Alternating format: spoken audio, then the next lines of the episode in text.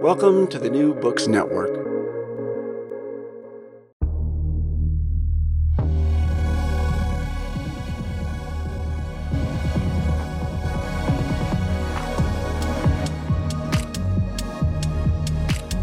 Think About It. Deep conversations with Uli Bear on big ideas and great books.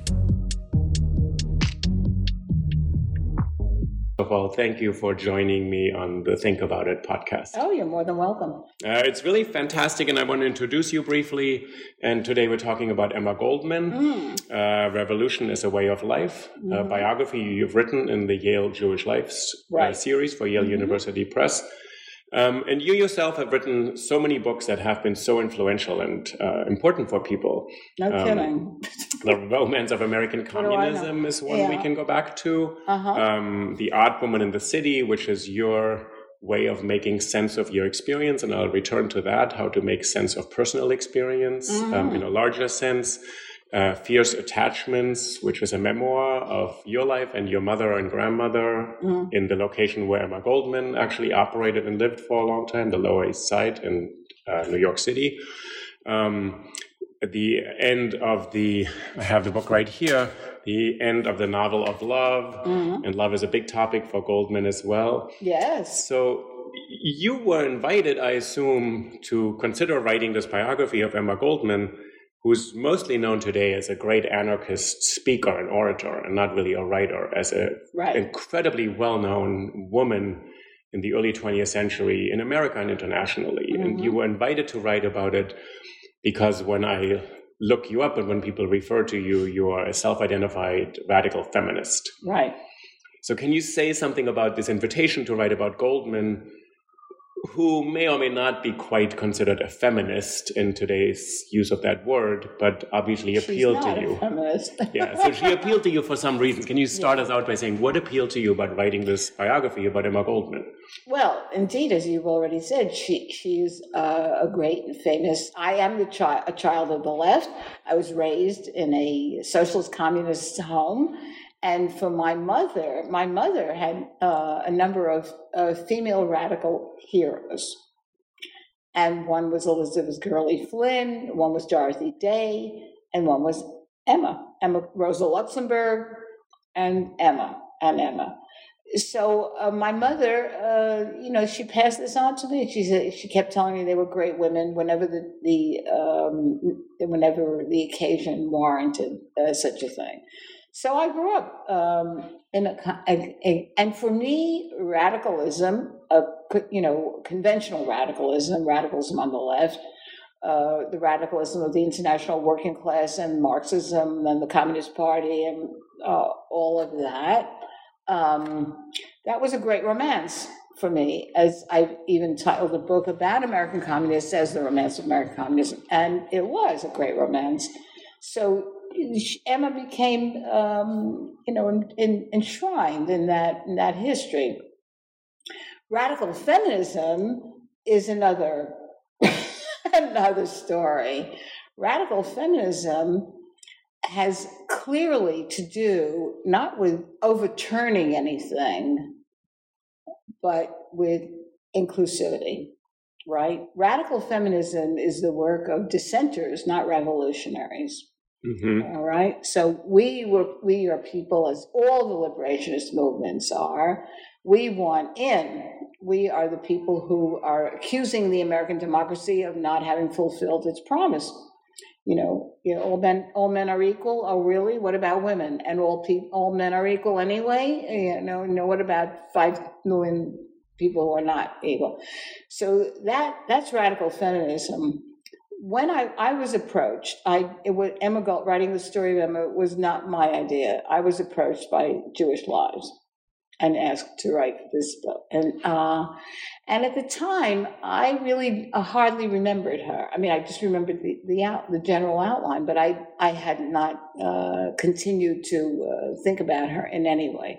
So I, too, like everybody I knew, you mentioned Emma Goldman, and every feminist said, I mean, women were naming their dogs Emma in the 70s, not really knowing what Emma's actual position I'm feminism wise, mm-hmm.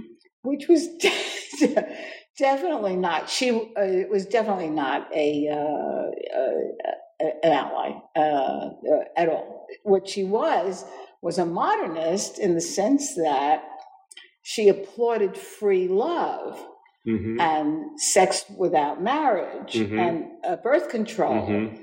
These were feminist issues, yes. which she did obviously support to in the extreme, went to jail on behalf of birth control. But curiously enough, you know, as you've read her now, she deplored the modern woman because she thought love was most important. Like my mother, she thought love was the most important thing in a woman's life. So she had three issues that she would fit into the radical feminist moment in the 70s. So birth control, yeah, free love, meaning not coercion. But the whole of free love in the 1970s. And what did it mean to her? What did these sex? So these things would be feminist issues, properly speaking, right? Still, yeah. Well, now, what would they just have been like women's issues? I mean, what I thought she brought into the conversation. Yeah, they are women's issues, right? So we can talk about what free love. That was everybody's issue. Women suffered. I mean, mm-hmm. women suffered mm-hmm. from the consequences of free love. In the sense that if you were not married and had an affair and got pregnant, your life was ruined. And that was certainly not true for men. So free love carried many more penalties for women right. And a woman was ruined anyway if she was known to take lovers. You had to be really bold and really independent and belong to Greenwich Village. You needed to belong to the Bohemia that supported all of those credos. So when you went back to Emma Goldman after you got accepted this assignment, yeah. So in your mind there's kind of the memory of your mother. This is one of the lodestars of her universe. Yes. It's a romance. Yeah. But then you go deeper and say, what really are her political positions? Right. But and the book complicated. But the book is not really you didn't set out to say I'm going to write a explanation of her political theories. You wanted to capture her life. Right. And that's a lot of your interest in your own writing as well, to take a life and say, what does it say that is more universal or general rather than the specificity of this life? I'll tell you the actual history of writing this book in this sense that you're discussing now. When I agreed to write this, and then I found myself at a loss. I didn't know. After all, these books are short books. These are introductions. These are meant to be introductory essays. This is the book right here, actually, yes. A book like this? Right. Yeah, there it is. And I forget how long it is. It's just a little over 100 pages or something, right? 100, you remember how long? I don't know. It's like 100. 140, yeah. 100. Yeah, it's about 142 pages. Okay, so then you're... Then here you are with this, and then you read her writings, and you see, and you read stuff about it, and you read other people's biographies, and you see how complicated she is, and then you say to yourself, "How the fuck am I going to organize this?" Mm-hmm. And then you know that you have to look for a point of view that will supply you with a position, an organizing principle, a place in which to stand, around which to collect the material of her life, not the other way around in an ordinary biography where they're going, chronologically or anything remotely like that. So that was hard. It took me a long time. I really couldn't figure out where I stood in relation to her, or what to do with her. And then I hit on it. I said to myself, she's a born refusenik. Mm-hmm. Right? Okay. This is how she was born. She was born to say, don't tell me I don't run things around here. and she was born, fill us in for just briefly a moment, what's her childhood? She was born... worst. She was born into a Jewish... in one of these complete, like a shtetl life. She was born into a family of Jews, working class Jews, religious, not religious, but definitely they themselves were not religious, but tainted by the shtetl life, which mm-hmm. was, of course, full of superstition, religious obeisance, lip service paid to, etc. Mm-hmm. Parents were miserable. This was all in the Russian Empire. Yeah. She was born in what is now Lithuania. Yeah. I can't remember right now. Kovno. Kovno. Yeah, she was born in the Russian Empire. The father was a terrible loser. The mother hated him. He in turn became a brute. He was an impassioned, brutish man who took out on his children all his disappointments in life, mm-hmm. especially Emma. Emma turned out to be just as stubborn as he. She had the same character as this temperamental, tempestuous, impassioned man who always wanted his way, and she always wanted her way. Mm-hmm. And so you can chart that from the very beginning. I mean, I think I write. He did terrible things like making her walk across the room, I think, with a glass of water, and if she spilled a drop, she got hit. Mm-hmm. And the one thing that he never forgave her for, and this was the source of her strength as well as her extremity, she never cried. She never begged for, oh, please stop, or please leave me. Never. And that was the source both of her strength and her limitation. Mm-hmm. She could be stubborn till the end of life. Can you stay with that for a moment? Because you said the organizing principle you found is that she's a refusenik, a born refusenik, someone who doesn't accept. What does she not accept? There she doesn't accept the authority of her father. She doesn't accept imposed authority. Yeah. She doesn't accept any authority over herself that doesn't make sense to her. Yeah. That doesn't feel fair. Yeah. That doesn't feel just. Yeah. And from there to radical politics, she had the choice of becoming a socialist or an anarchist. But the anarchists were much more vivid for her, and they spoke much more clearly to who she really was. From there to that was one easy step, especially in her time. From refusing kind of willful authority without any basis. Yeah. And this moment when you talked about when her father is punishing her, and he wants her to just get married, be married off, get rid of her also because she's becoming a problem. All that a girl has to know is how to make matzo ball soup or something like that. Have babies, cut noodles fine or something like that. And, that's right, cut noodles fine. Yeah, and make a filter fish, right? That's the idea. She does not want to do this. She goes to America. But before that, when you said she doesn't ever complain, she doesn't cry, she doesn't become, and this is a bit shorthand, a victim in this. She actually, something else is released in her, some strength rather than a feeling of, I can't defend myself. Yeah, that's what politics did for people who had no power, left-wing politics especially, completely. It gave people a sense of power that... And I grew up among people like that. People who, as I wrote in The Romance of American Communism, I grew up among working class people who were nothing in the world. I mean, my father hung from a strap on a subway for 25 years, pressing dresses in a factory in Midtown Manhattan. So, but in our house, he was a significant figure. And that was partly because of this politics. Because they had politics. Mm-hmm, to have politics was already to elevate yourself. Mm-hmm. I grew up with so many people and have known them all my life, especially then going to City College, living in New York all my life. People who came from the same background as me, but their parents had no politics at all. They were just appetite and acquisition. And what was the difference between those people and your family that was politically minded? Those people don't respect their parents. They were not influenced to the good by their parents. Mm-hmm. They never saw anything elevating in life. It was all at the lowest levels, It was all at the level of make enough money to buy a house and have a car. Okay. What I hear people talking about today with their kids. Yeah. In my time, it was all primitive. I mean, I was growing up in the 40s and 50s. If you've ever read Revolutionary Road by Richard Yates, it's one of the great books of the 1960s. it was about the 50s. Revolutionary Road is about the 50s.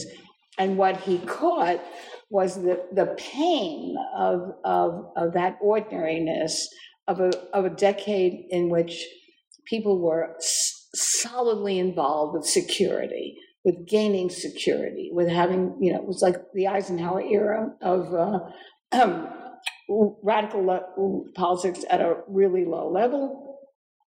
The Rosenbergs are executed. I don't have to go through all that.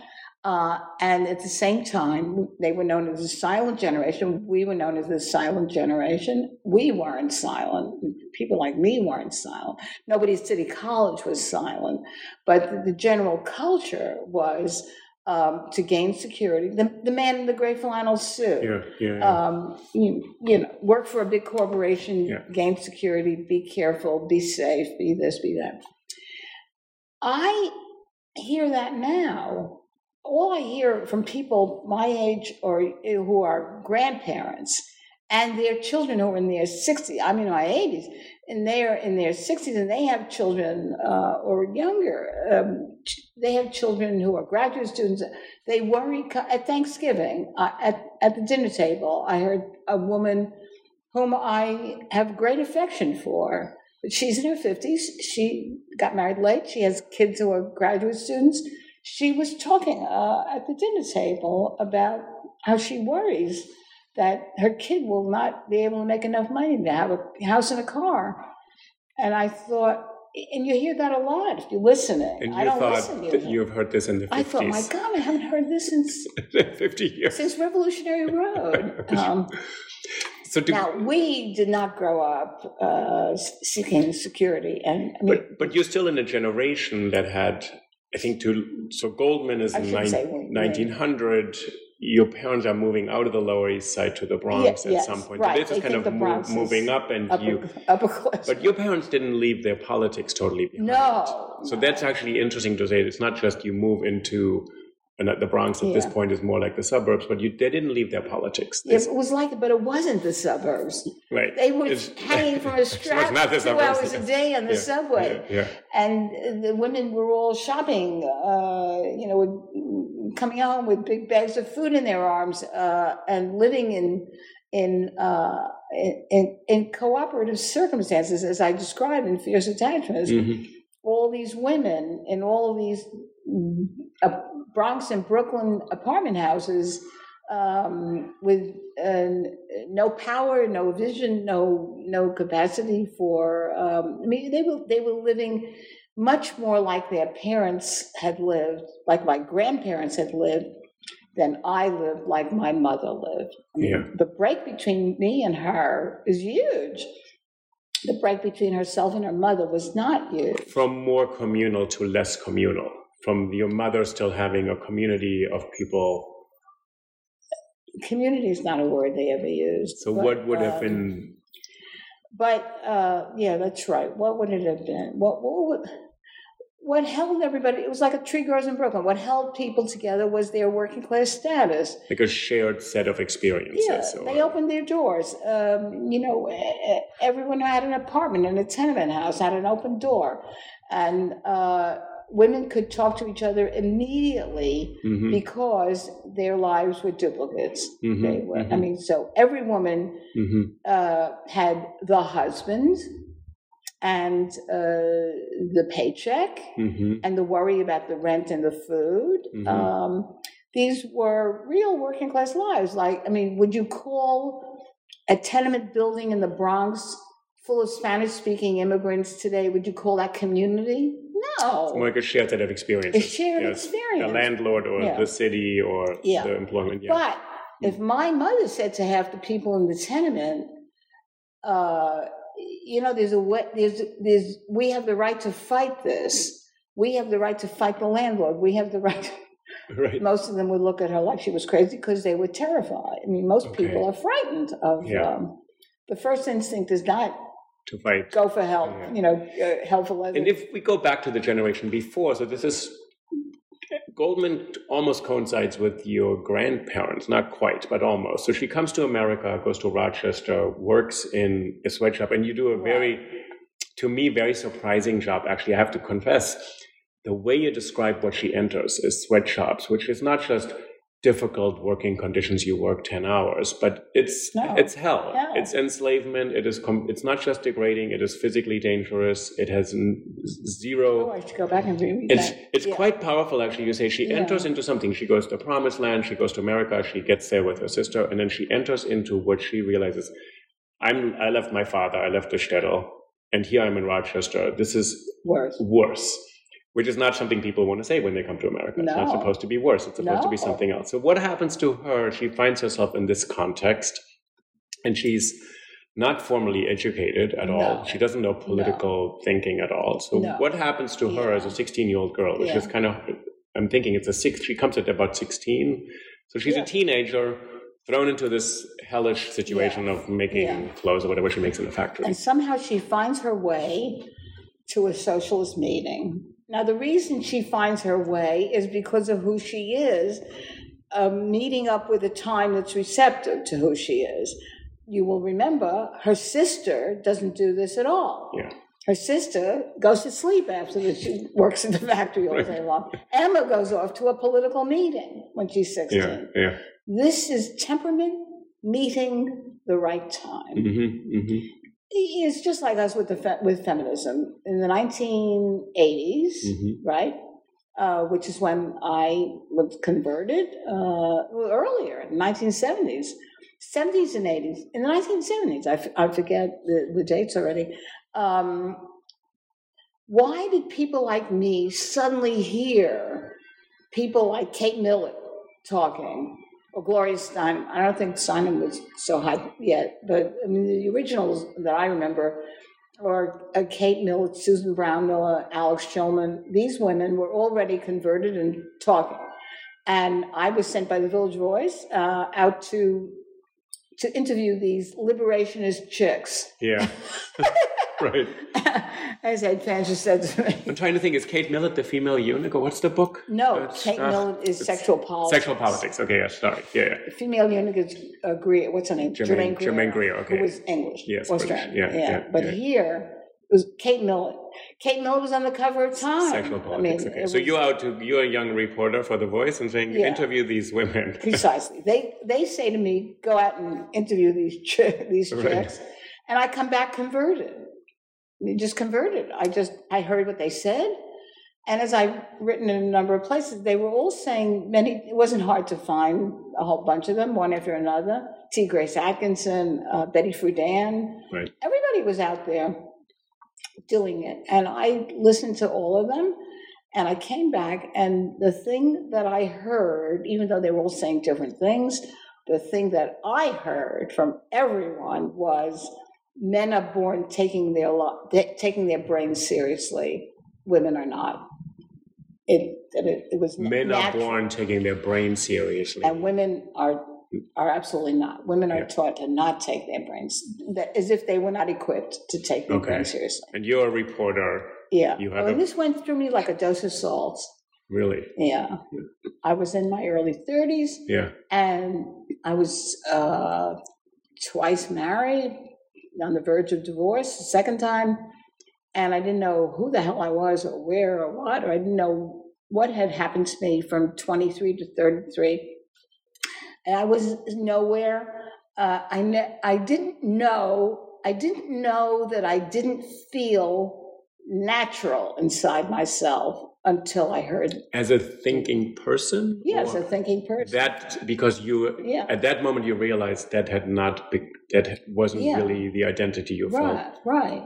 I remember thinking all my young life that I wanted to be a writer, but I didn't know what that meant, and I didn't know how to start, what to do with it. As a little girl in grade school and in high school, the teacher would always hold up something I wrote and say, this little girl is going to be a writer. Very nice. That was thrilling. Right. Then what? And I think you write in one book, I can't remember, maybe it's in The Odd Woman in the City, that you said you knew you wanted to be a writer, and then you thought, and then I'll probably meet a man and get married and be a writer. That was still part of the equation. Exactly. That was the other great story that you were taught. Yeah. Right? I knew that as many women like me would have said, I knew that I wanted to do something great in life, but that I needed to find the right partner. So you tried twice in your 20s. Okay. Yeah. So the second one, you're sort of getting through your divorce. And then, so when you see yourself for the first time in this way, how did that feel? This kind of that you go interview these women. Tremendously exciting. How did I see? Yeah, like to actually reckon. You know, there's nothing like insight, right? There's nothing in the world is as exciting, no matter how terrible the message is. It's so great to see things as they are, as you think they are. Yeah. And you were ready, you said earlier, you were ready, like Emma Goldman, she met her moment and you met that moment. Exactly. It's the 70s, you're a young woman. So there's it just happened to be the right moment and you happened to be receptive to that. I've always felt if it had been the 1930s, mm-hmm. I would have been the reddest, hottest communist on the block. Red Vivian. Okay, good. The worst. I would have brought people up on charges. But that's actually interesting. Then the zeitgeist, what was in the culture, was what Emma Goldman picked up is anarchism, socialism. This is what actually totally electrifies her. With modernism, which you define as... Modernism at the turn of the 20th century, in the years around the First World War into the 20s, modernism was determined on a revolution in consciousness, which of course has held sway for 100 years already. They were not into socialism, they were not into making America red. They were into making America self-knowing. Mm-hmm, mm-hmm. This dovetailed with Emma and free love and mm-hmm. All that part of her set of convictions and allegiances. That part, that way dovetailed with birth control, sex without marriage, and free love. This emphasis on individuality. I want to be careful how to phrase that. No, experiencing oneself and to have a life in which one was devoted to the full experience of the self. And for a woman, I think that part included birth control for women more than men, because men were largely unburdened by that. Free love, meaning not have to be locked into marriage and not to be shamed. And it also included women's rights, by the way. Yeah. Many of them were feminists, but the feminism was subordinate to. Mm-hmm. It wasn't the main thing, mm-hmm. but it was definitely subordinate to all these questions that were being raised. But it was there, and there was lots of men in the village in those years called themselves feminists. Max Eastman called himself a feminist. Floyd Dell called himself a feminist.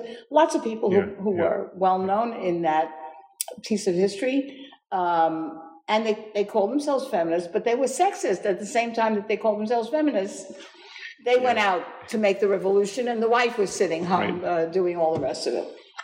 And when the wife turned out to be an artist herself, or a serious thinking person herself, the marriages fell apart. Mm.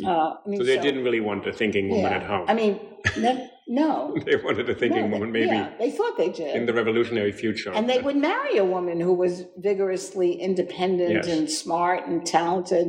And then the minute they got married, they wanted her. Emma Goldman has one experience. You describe one of these experiences. She starts to speak herself at these meetings. She draws on her own experience. We can talk about that. And then she has her own experience where one of her mentors who falls in love with her, Johann Most, and she returns from a trip to Chicago, I believe. She's really excited because she's actually connected to the crowd and she's starting to find her way of speaking to the crowd. And he basically doesn't really want to hear about it. Yeah, basically he wants to sleep with her. Yeah, he's like, let's go home and have sex, and that's it. He brings her violets, it's winter. He brings her violets, and then someone else is outraged. Who's at Berkman? Who's the Sasha Berkman? Sasha Berkman. He's outraged that he brings violets because it's the workers are starving and you're extravagant. Sasha says, do you know how much violets cost? Like an Edith Wharton moment or something like that. But she has her own experience of that. The men in her life, and she has a lot of men in her life, which is quite important for her, right? You say for her story, it's important. Yeah. So it's not a feminist, a separatist who says free love and women are going to be detached from heterosexual love at all, right? There's none of this. None of that. She's full of contradictions. She doesn't think any of it out. She really doesn't. She was against fighting for suffrage. It was unbelievable. She was really against it, actively against it. And say why she was against it? She has arguments. It deracinates the modern woman. The modern woman doesn't know how to love if she keeps on hawking about the vote. It's a contradiction. I mean, she says something here. I think I have this, but she says, emancipation has brought women economic equality with men, that she can choose her own profession and trade, but as her past and present has not equipped with all her energy, vitality, and strain every nerve, she loses herself. He said, women who start, they get political rights, economic rights, and look where they end up. Even unhappier. Now they're secretaries all day, or even doctors or lawyers, lose everything about themselves. Return home in the evening and have to still run the household, but they're also not in touch with what she calls the vitality force. Right. And that always goes back to love, maternity. She doesn't have children herself. No, that's the thing. But something like an embodied experience. Yeah. Like, I would be curious what you make of this, because what you started out earlier, you found this kind of structuring principle for the biography, this refusnik. And in your other writing, you've talked a lot about turning experience. Experience isn't this self-evident thing. It's something that needs to be presented and interpreted. Yeah. And this moment when she's in the contradiction, and she says women shouldn't even get the right to vote, because what is that going to do for them? Right, exactly. Her identity is very complicated. It's not simple. It's not simple. It's not usable as a feminist at all. I mean, it's just not.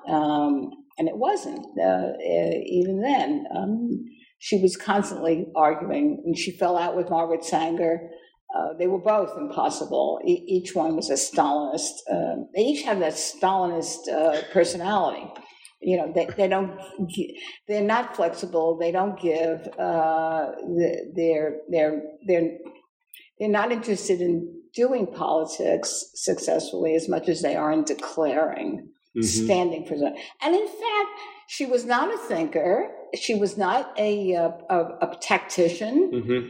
She was inspirational. Mm-hmm. What she was a woman of extraordinary character. I mean, like one of a kind. Mm-hmm. The most important thing that she contributed was that she made people feel their condition better than anybody under the sun. She must have been thrilling to listen to. And she spoke to huge crowds for years and years and years on end. And she could make them feel their subjected lives brilliantly. And that was her contribution. Unlike Rosa Luxemburg, who was inspirational and also an intellectual. And I want to stay with this for a moment, that she's an inspiration or this incandescent event. Yeah. She's an appearance to people, but she doesn't give them the program what to do next. But let's just stay with it. But that is an important role. And there's also a kind absolutely. Of... And one thing to connect to, which you point out in the book, there's an American tradition of these great orators or speakers or these inspirational figures. They can also be con men and seduce the masses, of course, in America. There's always two sides to this, at least. But there seems to be a particular thing she falls into in America.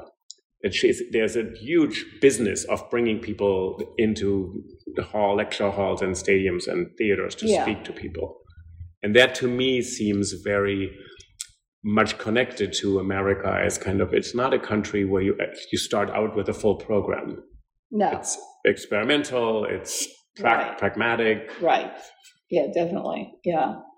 It's what she loved about America, and it's why of all the countries in the world that she could have lived in, some of which she did live in, she never stopped loving America. What she loved was the passion for individuation and the incredible capacity for protest, for standing up for your rights, and on the part of people who had no rights and were going to live and die in the shabbiest, most miserable of conditions. But Alexander Berkman, Sasha, who shot Frick 5 times and couldn't kill him. So he shoots Frick, who's beating down a strike right. As the manager of a plant, and then Sasha, one of the most famous strikes in American history. He walks in, shoots him how many times? 5 times, and manages not to kill him. Yeah, but he goes to prison for a long time. But he went to prison. He was sentenced to 22 years. And this is the Frick of the Frick Gal collection of town, so we can now admire that name, which has been sanctified in American history. Right. Yes. Robber Baron. They all were. All those great collections come from robber barons. So Sasha goes to prison, one of the worst, imagine, 1892. And he writes finally, he comes out after 14 years, but in the course of it, he writes her many, many letters, of course. And in them, he says, there'll never be a revolution in America. He suddenly sees the difference between a country where no matter how terrible the life is and no matter how people are ending up in jail and they're black often on top of being on a chain gang, the worst life imaginable. And still they have deep within them the conviction that it's possible to become something different. That sense of expectation, which my mother embodied, that sense of expectation separated America, the immigrants of America, from every other country in the world. Because in all the other countries, you were a subject, and here you were potentially a citizen. And he in prison with the lowest of the low and people whose lives are at an animal level and will never be any different. He could not persuade them to become socialists. So they have something that he says is strangely empowering, but politically inaccessible. It's an Americanism that will never be interested in socialist revolution, will never respond to it. Because socialists actually would subjugate that kind of individualism. They're convinced that socialism means the loss of individuality. Yeah, which may or may not be correct. Yeah. Right, we haven't probably found the right experiment, right? And Goldman taps into that, what you said earlier. She makes people feel their own experience, which is an interesting expression, as if people don't know their experience. But then they all know. True enough, isn't it? They come in the evening, they hear Emma Goldman. She gets lived sufficiently long to know that is true, right? Well, I'm kind of interested in this concept of experience because it comes up throughout your writing, to sort of. And you said in another text. I've been accused of that. No, it's in the end of the novel of love, you make this argument that in the 50s, people lived largely without experience because they actually sort of got swept into the molds of their parents. There's a pattern and you live that. Absolutely. And then you said, but you in the 60s and 70s, experience becomes this incredibly powerful thing, that it's a new shape of life or something. Right. It's to examine your actual feelings, not received feelings, which is what psychoanalysis concentrates on. I mean, the Freudian century is devoted, supposedly, to people discovering exactly that. Well, what is it I really feel? What is it I really know? Where do I really feel at home inside myself? Where do I feel exiled inside myself? These are vital questions which modernism was... And Goldman is in it. But she doesn't think about them intellectually. She meets Freud, actually. I think she hears Freud speak or something in Europe at some point, which is kind of remarkable. Yeah. So she gets some of it. She gets some of what I'm saying now, but nowhere near enough, which is what the whole world has been about. I mean, it's 100 years of trying to get more of Freud than Freud had, or these are concepts that are lived out again and again and again until they take, both in society and in culture and in history. I mean, right? To say these things as I say them and have said them over and over and over again, and then to live as long as I've lived and to see myself struggling with the same things to this moment is to have great respect for the strength of damage, for the strength of all the things that hold us back. But that's interesting, what you just said. I was waiting what you were going to say. You didn't say you have great respect for the unwillingness to think or the ignorance of people, you said, for the strength of damage. And Goldman, at every turn, when she talks about political assassination, about prostitution, about women's rights, she said, you can't blame these people for reacting. You have to look big at a bigger place. You have to look at the system that made them do that. And what you just said, people are unwilling to reflect on their experience. They're not unwilling. They've been damaged. And that's a very different... Not they, we. We, yes, we, thank you. But you and I are not... We're exempt from this. Yeah. But that's a very Goldman move, and I thought that was really interesting. She doesn't blame these people in front of her. Every now and then she does something like that, and then she's wise. Yeah. But she doesn't stick with it herself. She doesn't really deeply understand the implications of her own rhetoric. So that, what happens is, she has an orgasm, and she thinks it's transcendental. She's flown to the moon, and she says, "Oh my God, this is real life. Right. Anything without this is not real life." Right.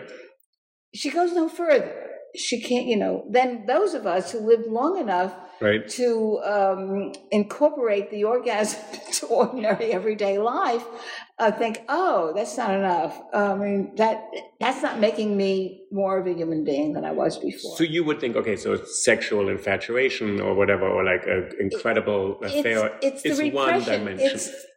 What it is the orgasm is so powerful an experience because the culture has denied it. Okay. I mean, at that moment, the insight is so overpowering. Because you didn't know this was even there, but society has made you. And when you do know it's there, especially when you're her and living in that time, when you do know it's there and you realize that the whole society is telling you this is wrong, this is wrong, it's wrong to do this, to have this, to feel this, and you think, that is not true.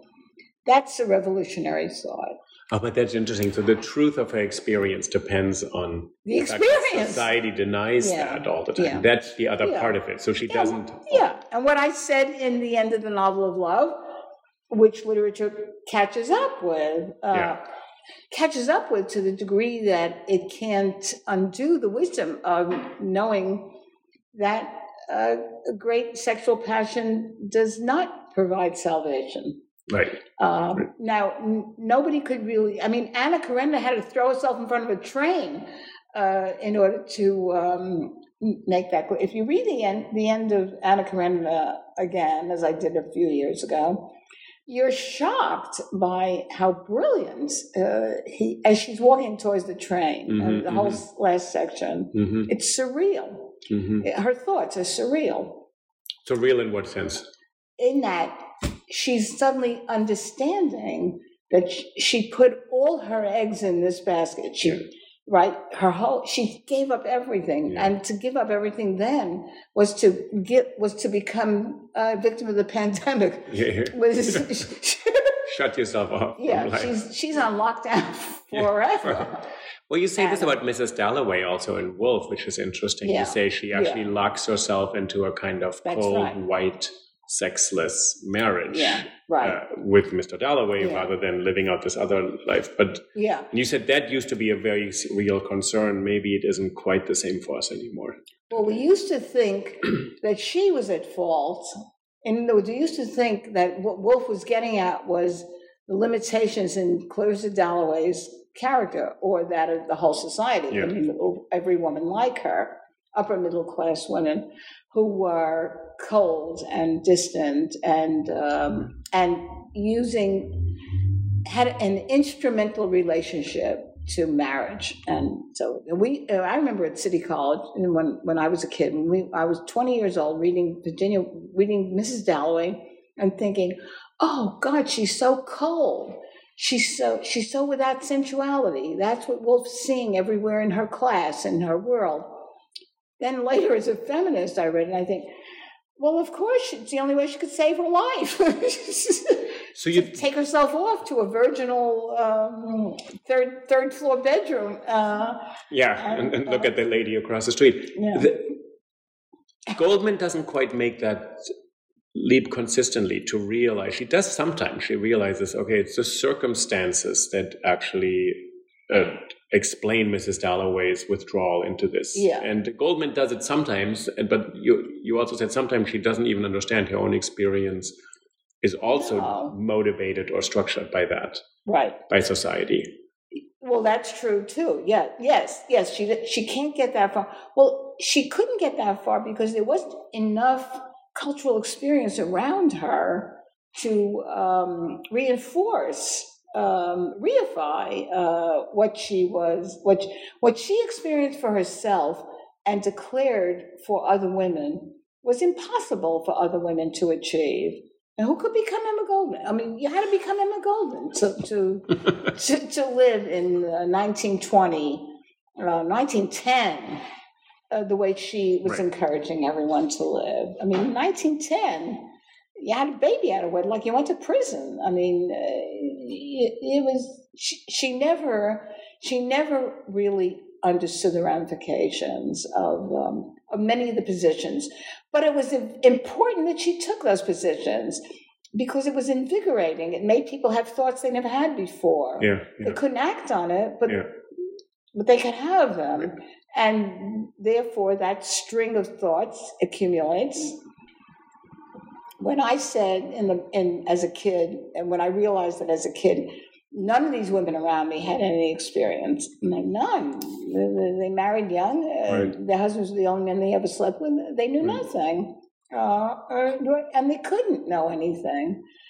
And it's only when a mass of people, when the culture really changes and a mass of people have the same experience.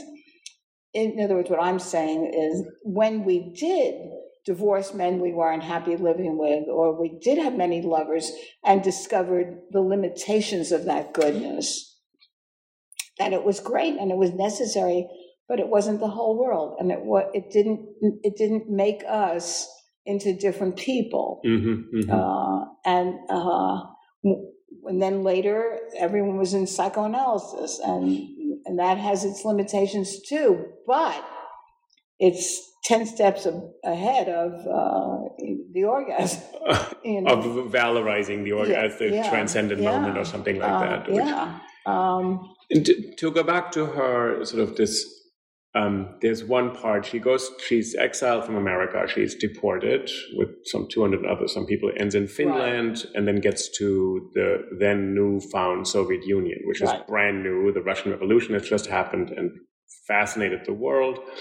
She arrives in the newly formed, I guess it is the Soviet Union at that point, in 18 or so, 19. What is her experience there? And you sort of explain that based on your other knowledge of this whole history. Well, yes. Very quickly, it's 1919. She was only there for 2 years. In 1921, they were gone. They were on their way out. Well, she sees, because she's an anarchist, not a communist. If you were a communist, you had blinders on. Your sight was sealed. You were passionately devoted to the revolution, and you couldn't take apart that. So you justified everything, and all the horrors of gathering Bolshevism were apparent very quickly. But more important than anything else, anarchists were the enemy for the Bolsheviks. So even though Emma was a famous Bolshevik, a famous anarchist, and received special treatment by Lenin, by order of Lenin, very quickly it was not enough for her to not see the authoritarianism that was growing and growing and growing, and anarchists went to jail in the early Soviet Union. And is she seeing? And I'm this is a very amateurish picture, but is she seeing that kind of in the Soviet Union, power is consolidated in the party? The Soviets, which are supposed to be these elected councils by workers, are actually crushed, brutally beaten down the way the frick of the America beat down the worker strikes. And Emma Goldman says this should not be consolidated into power by an elite. Yeah, she said, this is another dictatorship. I mean, the Communist Party is replacing the Tsar. The Soviets are more and more becoming puppet states. people going to jail who opened their mouths against what the Soviet Union became. It was becoming very quickly. And, you know, if she was told to shut her mouth in any situation, she could not. And she doesn't. She leaves the Soviet Union. She's stateless. Not a minute too soon. Because she would have been arrested most likely. And ended up in Siberia or in the Gulag. Yeah, it would have been the end of her. And then she writes a book a bit later, pretty quickly. Do we know anything about her writing practice? She's on a tour. She gives 120 lectures a year, and I don't know. She stays up all night and writes. She stays up all night. She needs no sleep. She's not sleeping with one of her many lovers, she's actually writing books. Well, that's different. Then she's not sleeping. She's active, very active. She's doing a lot. So she writes this book about the Soviet Union. Right. And of course, every sympathizer and every Red hates it immediately. I mean, no one. She immediately becomes the enemy of the organized left. So she's starting to lose a bit her community there. Oh, everyone. She loses a lot. She becomes deported in a million ways. In other words, her constituency shrinks practically to nothing. And that was true for there was a whole bunch of them, anarchists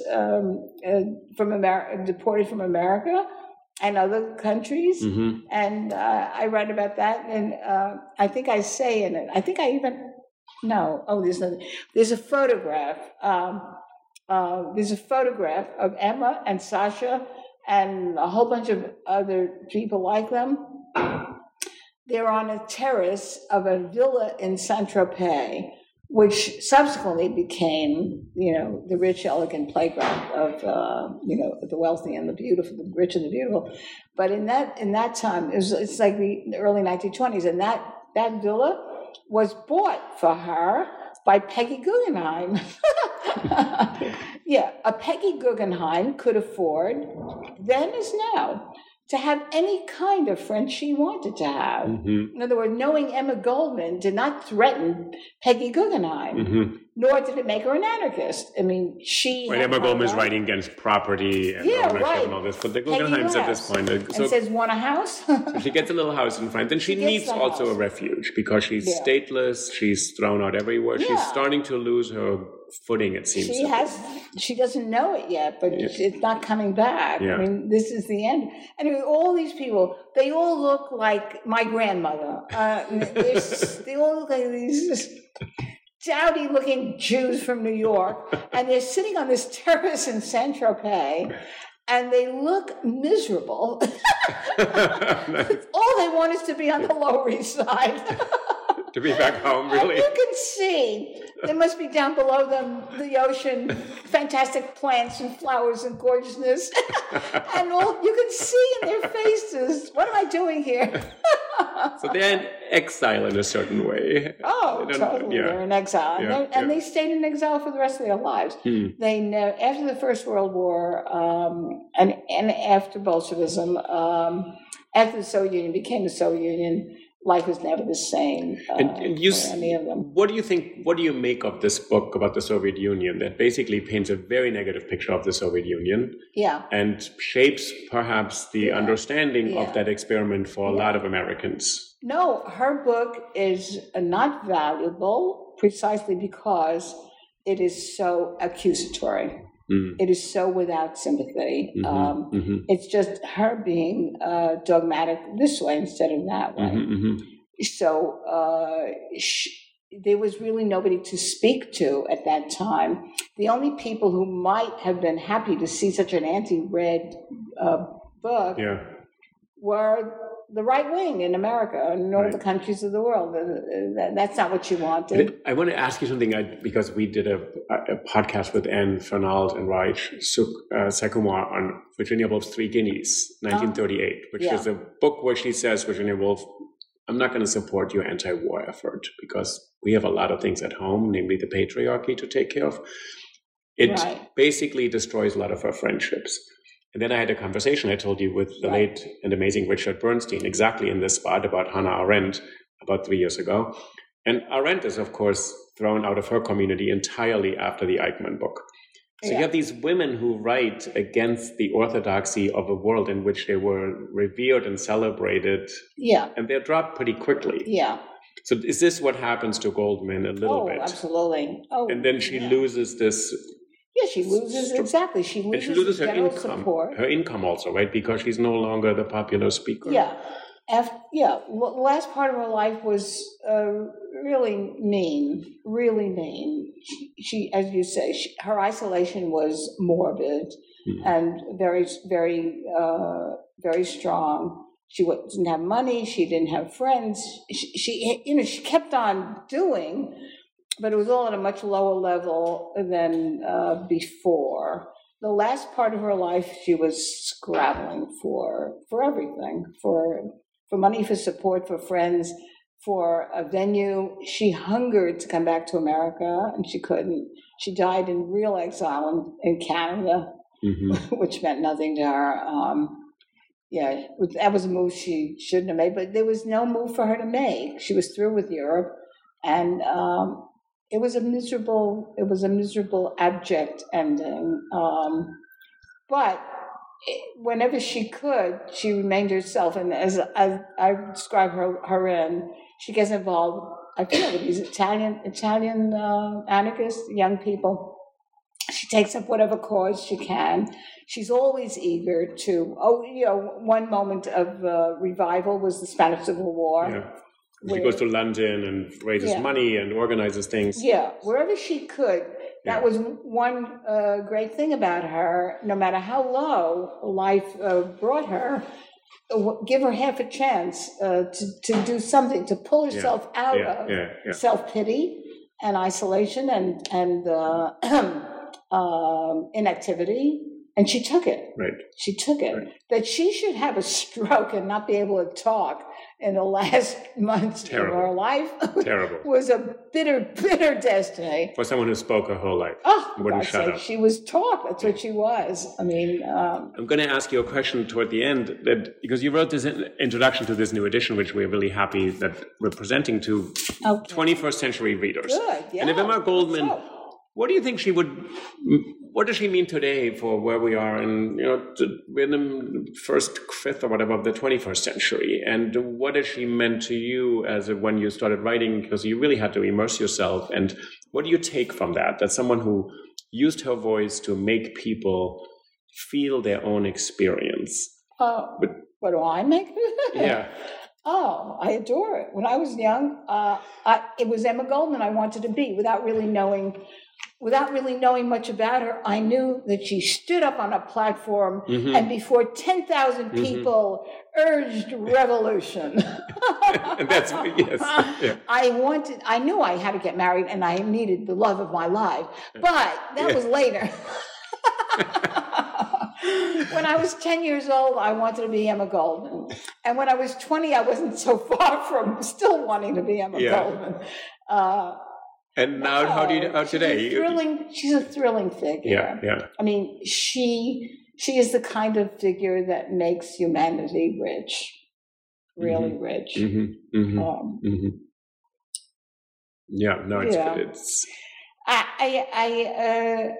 It was exhausting living with her so long while I was writing this book. It was exhausting, but it was very absorbing. What part was exhausting? That she's to be constantly in her presence through her writing and through having to read about her as well as read her. She is she demands so much of her allies, her friends, her the people that she affects. Yeah. She demands a lot of us. She demands active response from us. But I think I love that you said she enriches humanity. Yes. So she gives and gives and gives, but she demands a lot. Yeah. And some people demand a lot, but they're not very giving. She's a very giving, larger, is a constant sense of like she's giving something to the world. Most people are made in very moderate, us were made in very moderate amounts of all of it, of everything. Yeah. But she was made in the large, really, in the large. Wow. Vivian, thank you so much. Oh, it's really, it's great. She came to life here for moments. I love that. Yes, I love that. So I want to thank you. And I also really want to thank you for writing the foreword to this. We tried, Natasha Roy and I, we tried to edit what we thought was the most, maybe not really relevant because it turns it into this utilitarian, but the essays that speak to today's moment. Yes. So we tried to gather those in the book because they're available in many other longer editions. Right, but you have. We also want to just get people, Emma Goldman, Revolution as a Way of Life. Uh-huh. People should read that clearly, and then hopefully the essential Emma Goldman with Vivian's introduction. Sure. There are many other episodes of our podcast. Think About It. I see. You're having a good time. Yes. Thank you so much. It's really been a pleasure. Wonderful. And an honor. Thank you. That was great.